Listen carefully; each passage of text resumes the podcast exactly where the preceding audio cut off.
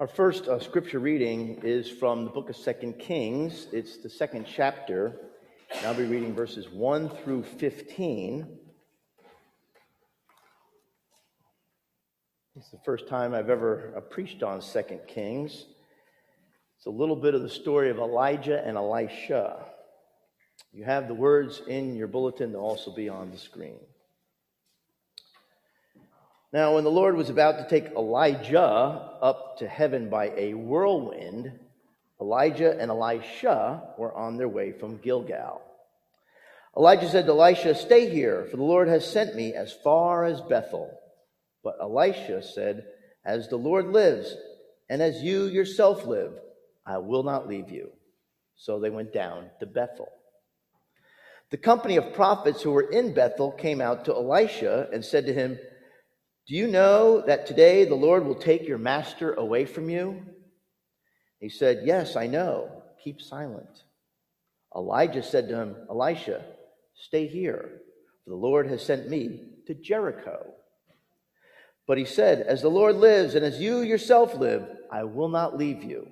So they came to Jericho. The company of prophets who were at Jericho drew near to Elisha and said to him, do you know that today the Lord will take your master away from you? And he answered, Yes, I know. Be silent. Then Elijah said to him, Stay here, for the Lord has sent me to the Jordan. But he said, As the Lord lives, and as you yourself live, I will not leave you. So the two of them went on. Fifty men of the company of prophets also went and stood at some distance from them as they both were standing by the Jordan. Then Elijah took his mantle and rolled it up and struck the water. The water was parted to the one side and to the other until the two of them crossed on dry ground. When they had crossed, Elijah said to Elisha, Tell me what I may do for you before I am taken from you. Elisha said, Please let me inherit a double share of your spirit. He responded, you have asked a hard thing. Yet, if you see me as I am being taken from you, it will be granted you. If not, it will not. As they continued walking and talking, a chariot of fire and horses of fire separated the two of them, and Elijah ascended in a whirlwind into heaven. Elisha kept watching and crying out, Father, Father, the chariots of Israel and its horsemen. But when he could no longer see him, he grasped his own clothes and tore them in two pieces. Friends, this is the word of the Lord. Thanks be to God. Our uh, second scripture reading is also from the book of Second Kings. I'm going to continue the story that I started. This uh, passage is much shorter. It's uh, 2 Kings 2, just 13 through 15. He, and that means Elisha, picked up the mantle of Elijah that had fallen from him and went back and stood on the bank of the Jordan. He took the mantle of Elijah that had fallen from him and struck the water, saying, Where is the Lord, the God of Elijah? When he had struck the water, the water was parted to the one side and to the other, and Elisha went over. When the company of prophets who were at Jericho saw him at a distance, they declared, The spirit of Elijah rests on Elisha. They came to meet him and bowed to the ground before him. Friends, this too is the word of the Lord. Thanks be to God. Well, back when I was in uh, seminary, which is the time about Noah and the flood, I was uh, serving as a youth director at a Presbyterian church in Scotch Plains, New Jersey. And I don't think I will ever forget the first time that I had a chance to preach from the pulpit. Now, it's about as nervous as you can be, especially if you've ever gone for your driving test for the first time. But I was really nervous having preached in the pulpit for the first time. And, and I thought after it was over that had gone pretty well, both the sermon and the service. Well, afterwards, one lady approached me. And, and this was a long-time member whose job it is to encourage young ministers. And we, we thank the Lord for these kinds of people in our churches. But she came up to me as she was leaving, as you, you shake hands with people going out the door. She says, John, you are very gifted. Well, I don't need to tell you that I gushed and I turned the many colors of the rainbow and I sort of shuffled my feet and tried to look humble. And then she said, No, no, no, don't misunderstand me. I didn't say you have any talent.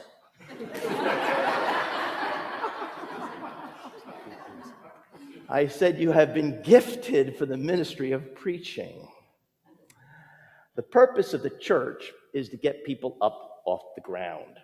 Uh, flying solo is not a value that is celebrated in the church of Jesus Christ. Faith is imparted and then it is received through relationships. I think we've seen that in our young people this morning.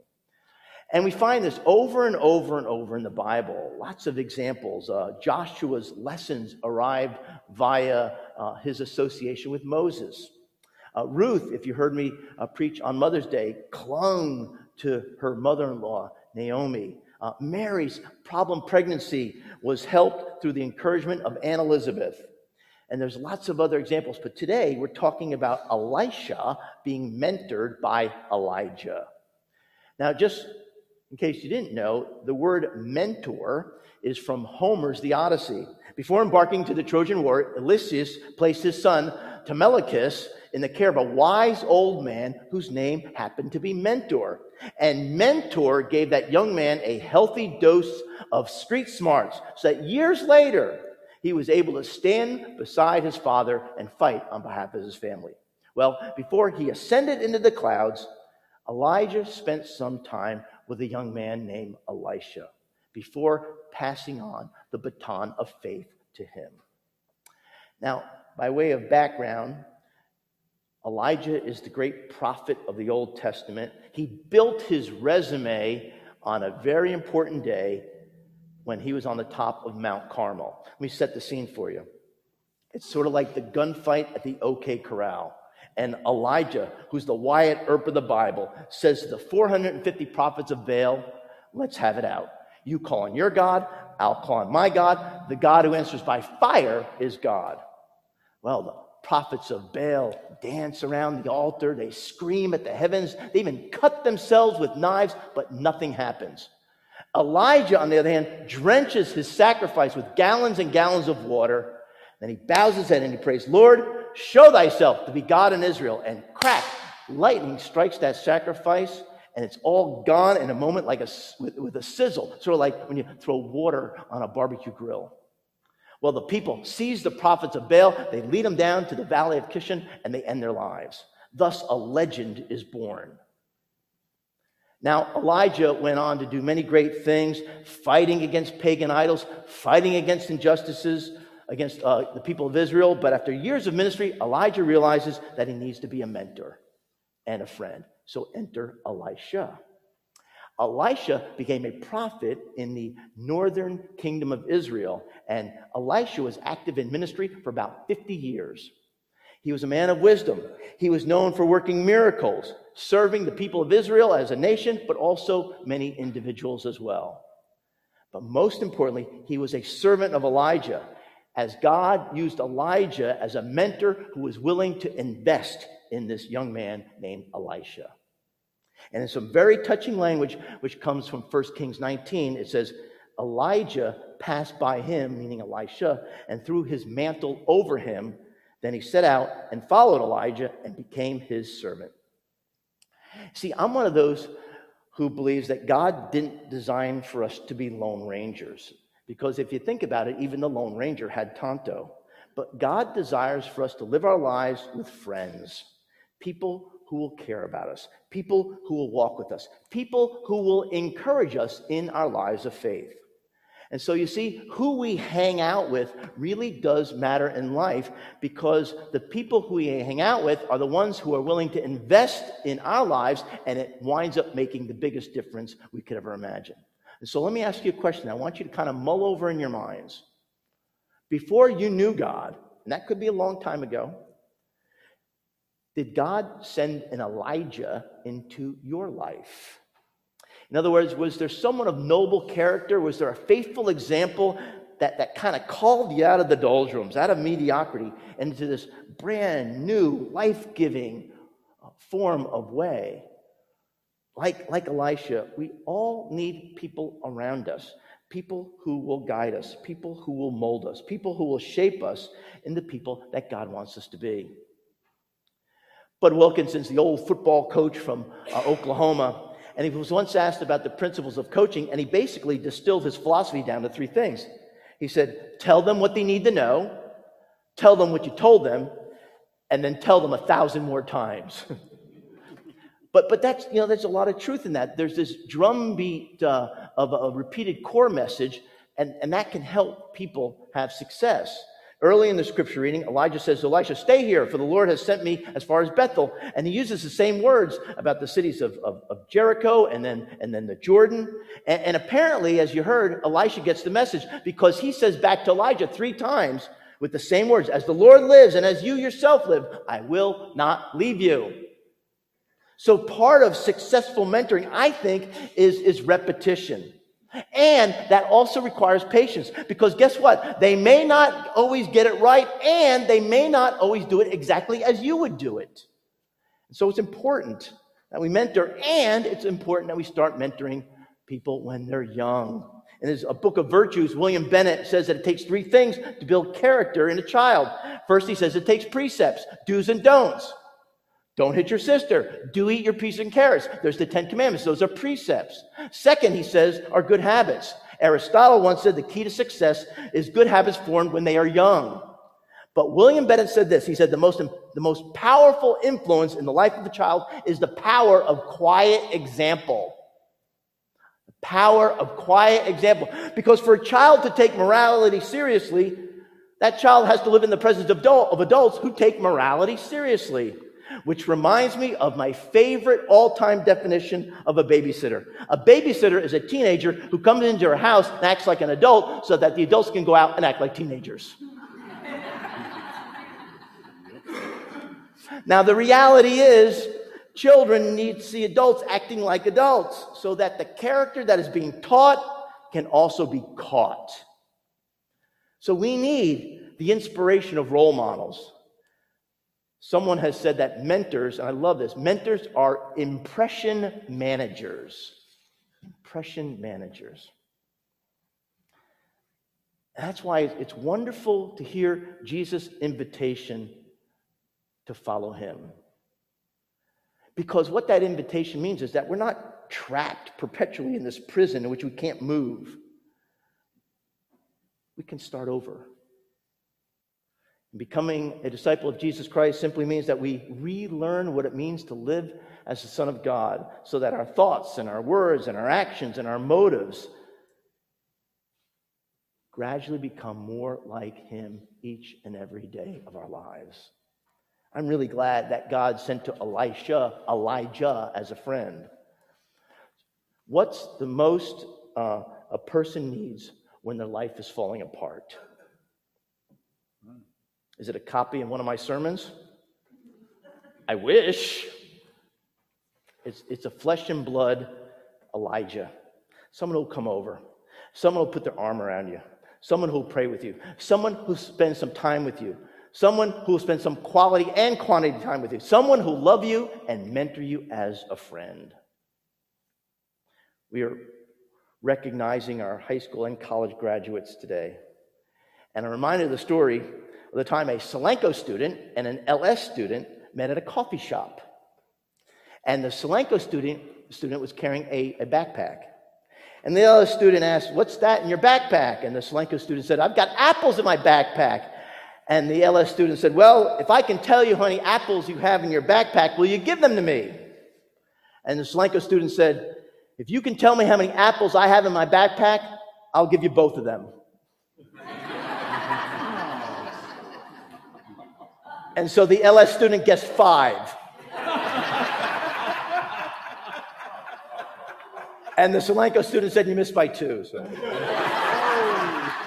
I've decided to be an equal opportunity offender today, okay? Here's the point Are any of you carrying around a burden today? Are you feeling the pressures weighing in on you, don't try to go it alone. Don't try to do it by yourself. Go and get some help. And that brings me to a video clip that I want to show you from the uh, business leader, Christian lecturer, author named John Maxwell. This is a section of a lecture he gives on the law of significance. It's the story of the bricklayer.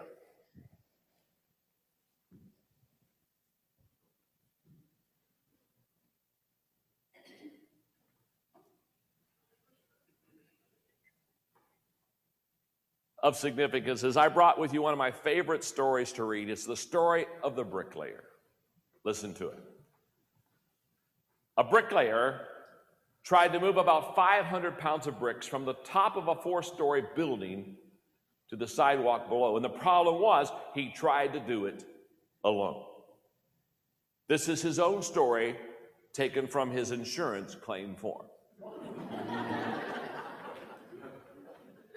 It would have taken too long to carry bricks down by hand, so I decided to put them in a barrel and lower them by a pulley which I had fastened to the top of the building. After tying the rope securely at ground level, I then went up to the top of the building. I fastened the rope around the barrel, loaded it with bricks, swung it out over the sidewalk for the descent. Then I went down to the sidewalk and I untied the rope holding it securely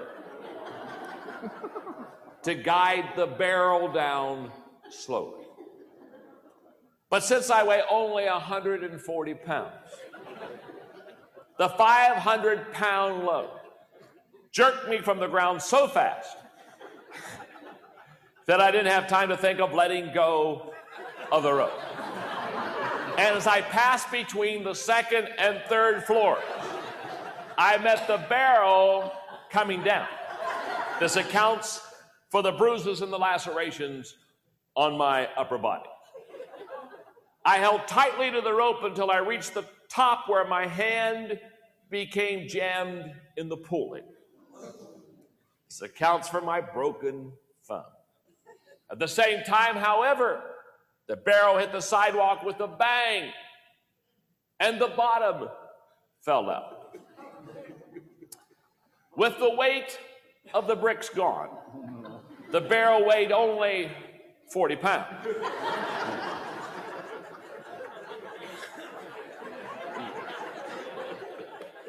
I see the train a coming. Thus, my 140 pound body began a swift descent, and I met the empty barrel coming up. This accounts for my broken ankle. Slowed only slightly, I continued the descent and I landed on the pile of bricks. This accounts for my sprained back and broken collarbone. At this point,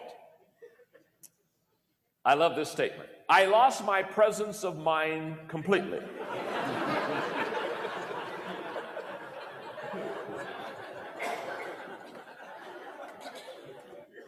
That's debatable. I lost my presence of mind completely and I let go of the rope.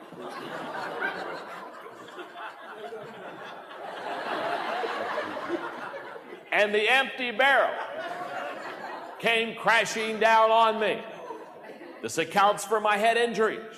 and as for the last question on your insurance form, what would you do if the same situation arose again? Please be advised that I am finished trying to do the job all by myself. Now, this is what happens when you try to do the job alone. And the law of significance says one.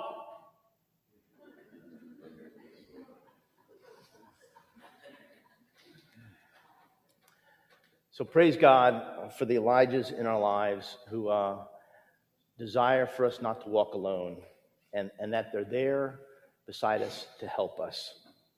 So Elisha says uh, to Elijah, Please let me inherit a double share of your spirit.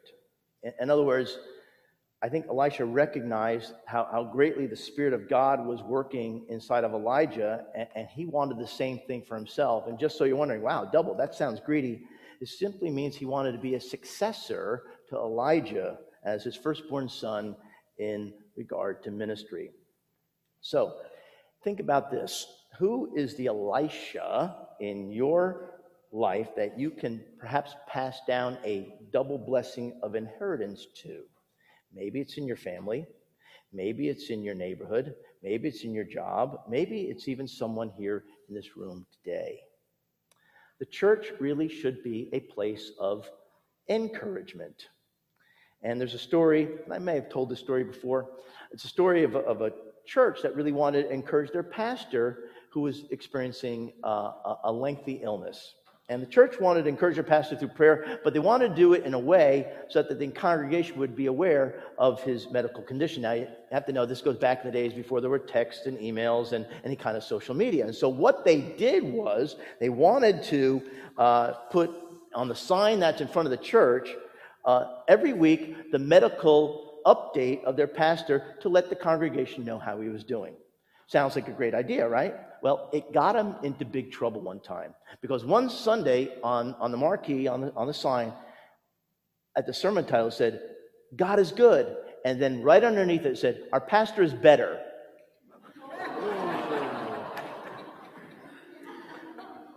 Maybe encouraging your pastor a little too much. It is a wonderful feeling to be guided along by someone who has that Elijah gift of x ray vision who sees into the possibilities of others. I think about this uh, church's 300 uh, plus year history and all the great victories that you've had along the way. And it's the many who owe so much to the few, the, the Elijahs who have worshiped here and served here and given their all here. You say, well, John, is it really that important? And my answer is yes, it is if we believe that the church is the place where we are called to build people who then can reflect the character of Christ. And so I hope that uh, Chestnut Level Presbyterian can be a place for people who be models and friends and mentors to others. Why? Because our job is to get people up off the ground. So I'll close here with a poem that I came across this week. To be young is to study in schools you did not build. To be mature is to build schools in which you will probably never study. To be young is to swim in pools you did not dig. To be mature is to build pools in which you will probably never swim. To be young is to enjoy the branches and shade of trees you did not plant. To be mature is to plant trees whose branches and shade you will probably never get to enjoy. To be young is to dance to music you did not write.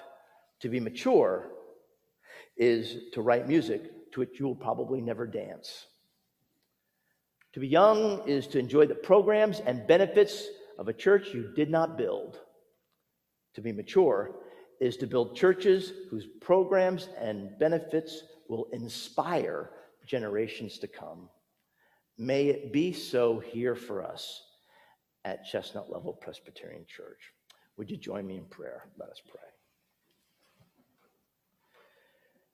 Gracious God, as we pause in this time of prayer, we thank you for the guidance that comes from your word that places a premium on uh, not stuff or things or material possessions or riches, but people.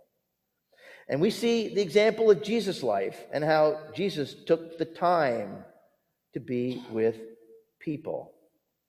He laid down his life for people. And so, Lord, as his followers, may we too invest ourselves in the lives of the people you have placed before us. We, we thank you for the encouragers who have picked us up and walked with us when we've fallen down or found ourselves in some kind of crisis.